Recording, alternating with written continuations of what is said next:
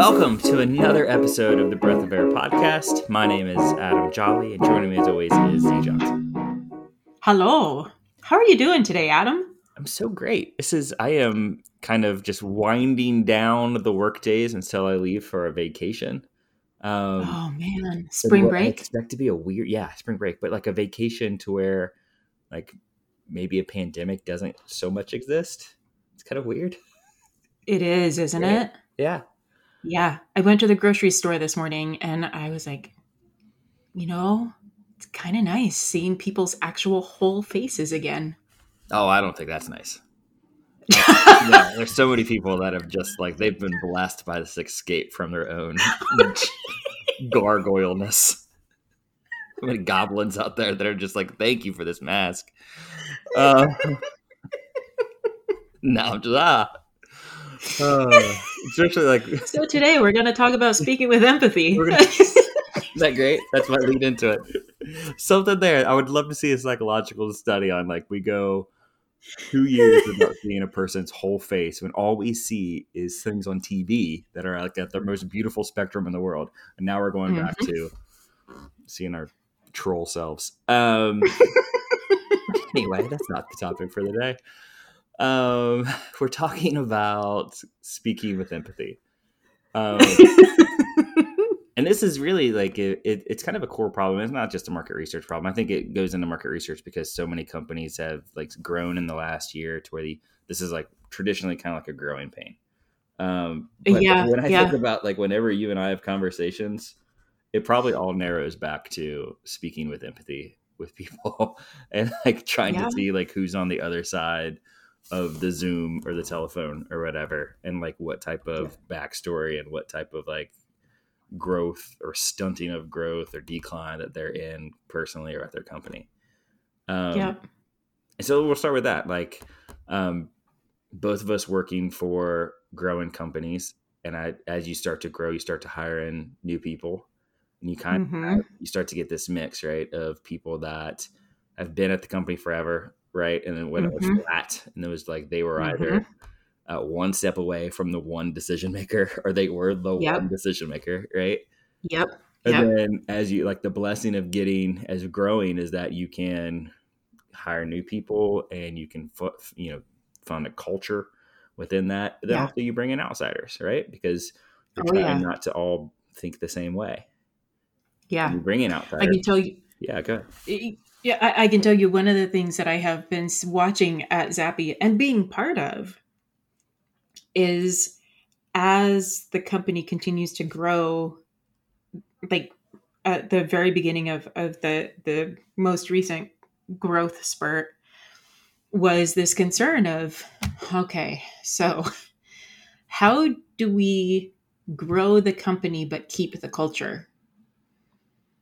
Because a lot of the a lot of what attracts people to smaller companies i think is the culture that is possible because it's a smaller company. Yeah. You don't have to standardize absolutely everything. You don't have to have a fully formed hr department right? There's there's probably like lot, probably not a lot of zendesk tickets legal. Probably not. Those two things.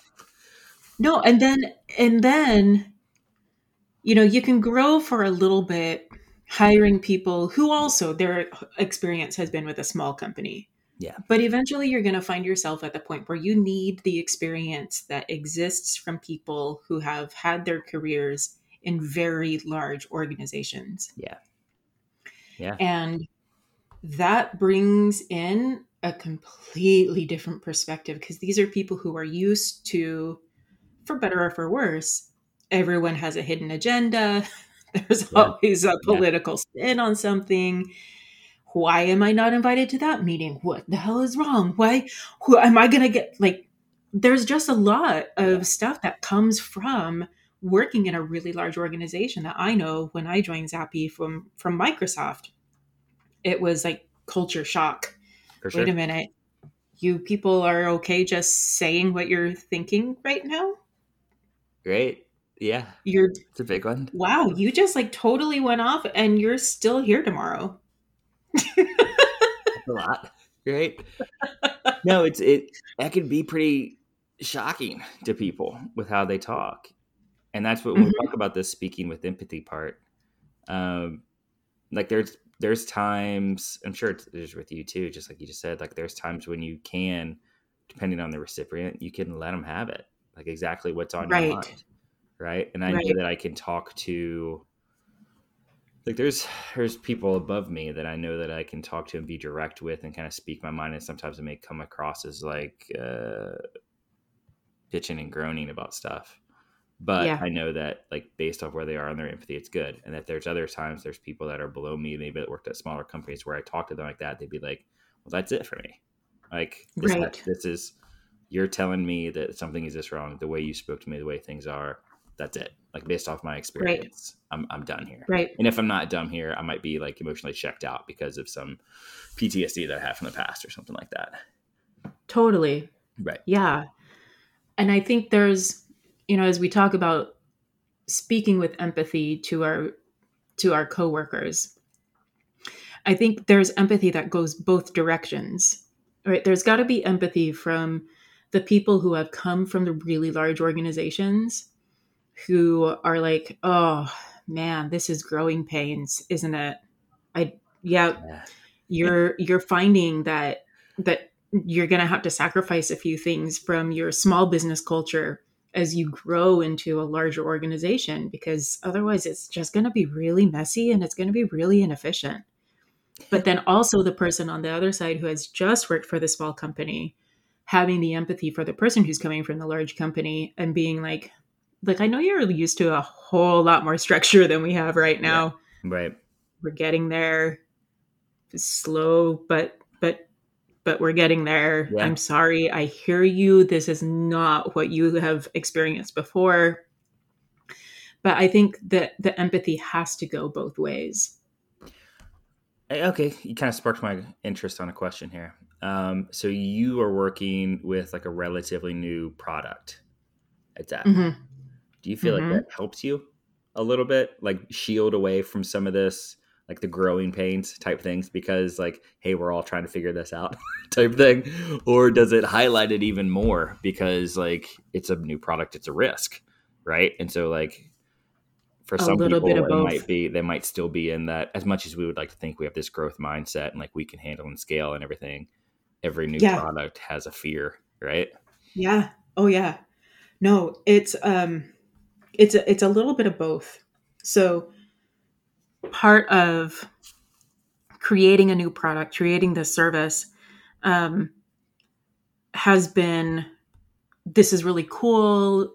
The company is such an expert, like it's a it's a hotbed of experimentation.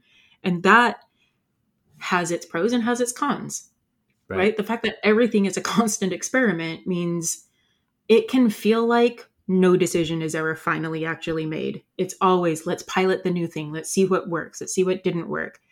The pro being you can go and you can just try a bunch of stuff. yeah And when you make good informed decisions, they're not always going to be perfect, but we can acknowledge that and we can accept that and we can say, you know what? This is, let's just treat everything as though it's an experiment and we're just constantly learning. Throw the ego out the door, just learn. Um, but at the same time, because of the nature of the way that the company was organized from the very beginning, um, there are certain it's now kind of at a point where i feel like i can say there are legacy things yeah. that kind of get in the way every once in a while. Yeah. Well we can't do that because we had to set things up so that we could grow. And now that we're growing those things that we had to do just to get us here are Yeah. now impeding our ability to continue growing and we need to like tear it down and re- reconstruct it. But in the reconstruction we need to figure out where are we willing to experiment and how far are we willing to experiment and with whom and so you thing, get yeah. you get the it's great because you can experiment but at the same time you're experimenting with a ton of other experiments. No i agree. And that's kind of um honestly that's the culture that we've um this is my this is kind of a weird topic. Um and i don't want to dive too down into it but i think a company can have a couple different cultures. And so our overall company Yeah. culture is not this, but our like executive team culture is very much uh, we call it data driven gambles, which is like what you Mm. talk about, like where it's like because for me. Sounds me, like experiment to me. like for where I am, I am a I'm a gut decision type guy. I'm like, yes, that makes sense. Sure. Um, but I'm never just doing that off my gut. Chances are, like, I have like three or four bullet points of what I think to where like the chance of failing, right, is a little bit Yeah. lower than approval. And then there's others Yeah. like on their on our board that are very much like quantitative people that love to do the homework. Um, Right. But we get to where like with that data driven gambles, it's always like, hey, we're we're going to take some risk. We're going to be maybe not eighty percent sure. Maybe we're only like sixty percent sure. But let's Yeah. go out and do this. And I think when when you have that, when like so when we decide that that's our culture and everyone buys into it, then how we speak with other people with empathy it's a lot easier because we know that like hey like we know we're all in the, like we know we're all sharing this risk here right we're all sharing Right. like we're putting ourselves out there a little bit Yep. um, it just makes it easier and and part of it i think that's kind of the advantage of if you have multiple different cultural mindsets you know Yeah. than just like some mission statement that's painted on a wall or some shit right Yes. like this is our overall Yes. learning like how we speak to each other what we think about each other what our Yep. culture is um because i Yep. think we bastardize that word anyway but Oh, absolutely. We take it to mean things that it actually doesn't end up meaning in the at the end of the day. Um, but when you're talking about speaking with empathy, it is interesting the idea of kind of that duality that might exist in an organization. Here are the people who it's almost like here here's the group of people that we trust to make those data driven gambles. That's not everybody. right Um, and, and at the same time, we need people who are willing to stick it out while we make these gambles. And I think part of being able to speak with empathy is, like you said, hey, I know we're the ones making the decision to to do this. It is going to affect you right here's how it's going to affect you. I know it's going to be uncomfortable. All of us are a bit uncomfortable about this, but we have to we have to take a risk right now. right Kind of a, a situation. Um where have you found that perhaps someone overplayed the empathy when speaking with another person? Um, I think when people get on, when I think when you overplay empathy, it's because like you read something wrong to start, like you didn't do it all the way, like you were kind of inconsistent with the empathy, and then you overplay it and start thinking like, okay, I need to go all in. Um, it's usually pretty wild when, uh, well, I'll be, I'll be straight with us right now. It hasn't happened yet um because we're not like going crazy with it, but we recently took like one of those how do you communicate with people type thing i type Uh-huh. surveys and like everyone clicks there and it tells you okay this person works best this person works best and so i know like we're to get into it um, but i think when Yeah. when you're fresh off of those type of things then you really are like okay this is how i communicate with this person because they are uh 45 out of or whatever right whatever the Uh-huh, number is uh-huh. and then you start Uh-huh. you when you do that um i think there's a risk when you overuse empathy and are too worried about what the other person's going to think or how they receive it you start to lose your own message and your own identity a little bit too you know Yeah. especially like for someone like me that i consider i kind of lead with a lot of passion um and maybe like wear the heart on the sleeve a little bit it's hard to keep in mind how somebody might be receiving somebody and not like dull my message too much um, to where I'm not getting across what I have. And I've failed on that. But like uh, an example, I uh, so we do these sales meetings every week, and I was starting every meeting off with just like a quick like I called it like a sharpening of the sword, where I would like go through some kind of like sales technique, like maybe how to write some kind of prospecting email or how to respond to an Mm. objection or whatever. Um, Right. and it was cool because like we would do it and i would definitely like i would get to scratch my sales itch which i don't have anymore um, and it was like i could get out there and i could like talk like i knew how to how i knew how to sell or whatever um, and then we could we get some live feedback from people all that kind of things. Yeah. And Yeah. then um, it would also like, and everybody would be great from it. But then as I started going through it, I was like, man, like we've got an hour meeting. Everyone wants something to say, and I'm taking 10 minutes from people. Like I'm taking time. Like, you know, if somebody wants to share like some project management blow up, and I'm taking it away because I needed somebody to know how to respond if somebody says they're too expensive. Maybe I should scale back. Right. Like maybe I should like an empathetic thing to do would be to record these videos so people can go and watch them at their leisure and they can live in a library Right. and then they can go get it. And so I thought like this is a great idea. This is being super empathetic by me, like you know, taking it time. But what we did, like we lost the passion. Then it was me Yeah. like just recording a video by myself with no interaction at all, and it became preachy. Like, Right. listen, Right. I know how to sell. Here's the video. I know how to sell. Watch it at your leisure. It's it's in a shared folder, you know. Um, and it was it it lost like its intent because I went too overboard with the empathy. So how do you keep yourself from going overboard with it? How do you keep yourself from or how do you recover from situations like that? Uh, Like have you reintroduced the 10 minute sharpening the sword into your weekly meetings? Yeah, uh, I uh, maybe I manipulate it a little bit too as I start to think like you start to re-ask, and instead of just assuming that I know how someone wants to be talked to, I ask them like, "What's the most important thing to get out of meetings?" You know, like I, I Oh. went and started asking some people like, and I say manipulative because I, I know the answer before you even ask, but like I still want to do like the homework. So I said, Yeah. "Hey, like we're having these hour-long meetings. What do you want to get from it?" And what I keep Yeah. getting from everybody is let's just make this more like a live conversation. Like let's not have Right. where it's mapped out and like everything like it's it's a hard four minutes and then you get a reminder like hey stop talking or something you know something like that not that that would happen but you know right. A timekeeper. Right let's make this to where we can learn and interact and kind of like crowdsource a lot of this type of things Yeah. so then i'm like okay so that's what they want well that's what the first video was doing you know was giving Right. somebody or like without the video and you know if i wanted Right. if, if in my mind the important part which wasn't if in my mind an important part was to have it recorded so we can keep it later for training purposes we could just record the meeting you know and just Right. it and just hope that nobody cusses or whatever but like record the meeting and like then people can go back and be like wow that was great man do you like it's awesome to hear what like not just what you said about how to answer that objection but what sally thought in real time about it or you know what Right. you know bobby thought at the same time so Right. um i think that was like what i learned from it is to be sure i mean that's the biggest part about empathy that i think and like something i'm sure something we'll touch on is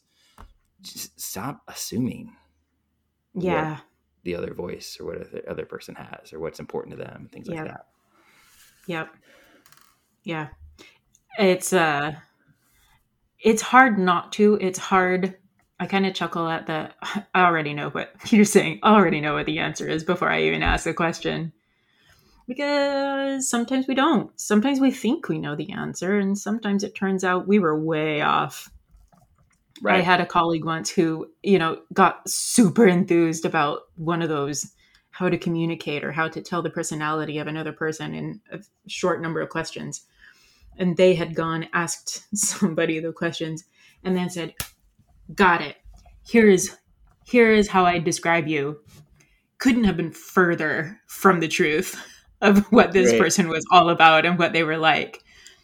Right. And it was it was they were trying to establish a rapport. They were trying to be empathetic, and it turns out they did not actually know the answer before they asked the question. right They still needed to ask the question. Um, and I think sometimes that maybe that is where we where we find our pitfalls. Um, that is my the gentlest way possible of me saying, uh uh you just assumed when you said that you already know the answer when you asked the question. right great There's Not very to it, right? empathetic, Adam. but that goes back to it too to where like when you like i mean i know the whole thing is that we're, we're saying you think about how we started this conversation we were saying like let's talk about like speaking with empathy and try to keep in mind what the other person might be going through when you're saying it but like Yeah. it took us what we're 15 minutes in now to where we're like maybe ask them first You know, you know? instead of just like assuming it. you know, get to know your coworkers a little bit, get to know the background, like what makes them tick, type thing. And that, but I, I mean, that's pretty. I mean, we're kind of hyper speeding it, but that's not uncommon in any workplace, right? You go weeks. It's months, not right. And it's not at all. And part of that. I mean, how many times have you worked at a place? You yeah. do those communication quizzes, and you're like, really? That's how you communicate? Right. right. Oh my god! No wonder my message never lands with you. Right. right. It's weird. Like I, uh, like I got one from uh, my boss that's just like be direct, like come be black and white, like let's have an right. agenda. I'm like, fuck, dude, I do like one brainstorming me with him a week. That's probably the worst thing that's ever happened to him. He hates looking at that. You know? He probably hates that when it pops up on his calendar. And here I am mm-hmm. thinking like this guy's trying to, you know, he's trying to get out there, he's trying to do innovative, and know we're moving and shaking, we're growing. Like we have these, you know, data driven right. gambles and stuff. Like he's gonna love to hear some of these like quarter baked ideas or whatever. No, man, he right. that shit. Like he like dreads that when it comes up on his calendar. And it took me like getting a test back to see that and be like, oh man. And I know like when we talk about it, I'm gonna be like, hey, look, squash that. I'm so sorry. Calendar. I'm so sorry. Like that's kind of how I operate sometimes. I like to say I'm curious, just some like weird way I can, you know, make up for something like that. But yeah. That's that's that's a thing that that that you just gotta learn, and it sucks that it, it's not immediate. I mean, that some of part of me wishes that we had some of these type of things like on our like CVs, like on our resumes and stuff. You know, I know, I know, it's so true. Um, yeah, but then you start to paint yourself into a corner. Sure. I suddenly just thought about the episode that we did about personality tests. it's like that, right? Don't just define yourself like that. Remember, but mean, we we, boo. There's some guide rails that we sometimes need. Right. We made those personality tests tests seem horrible. Mm-hmm. But in reality, they're helpful. You know. so it's good to know if you're an E or an I. it is good to know. It, it makes it a little bit easier. No. we're back on it. Squad, throw away everything we've ever said. I'll make sure I delete that. Um, well, this was great, Z. No, but but the, but the thing that the thing that we did say in that was that those can be used as guidelines. Don't use them as like absolute truths. Yeah. Use them to guide your interactions or to guide your guide your self understanding, but don't make that the end all be all about understanding yourself or anyone else. I'm with you. Well, thank you, Z this was great. Hopefully, yeah. it helps people. I mean, it's a huge part of mental health is when you go into work and you're not sure how your coworkers, your bosses, or anything thinks about you, and how do you talk to them. And I think yeah. like you have to be the start for that. It's not just a leadership job. It's not just a manager's job to start talking to people. Oh. Like you have to think it's an adaptation type thing. And it's not, I'm not asking anybody to lie. I'm not asking anybody to change how they talk or be a fake person. It's just you know, just consider consider the other person. Yeah, or people. The other person. Yeah. Yep. Awesome. Thank you, Z. Thank you.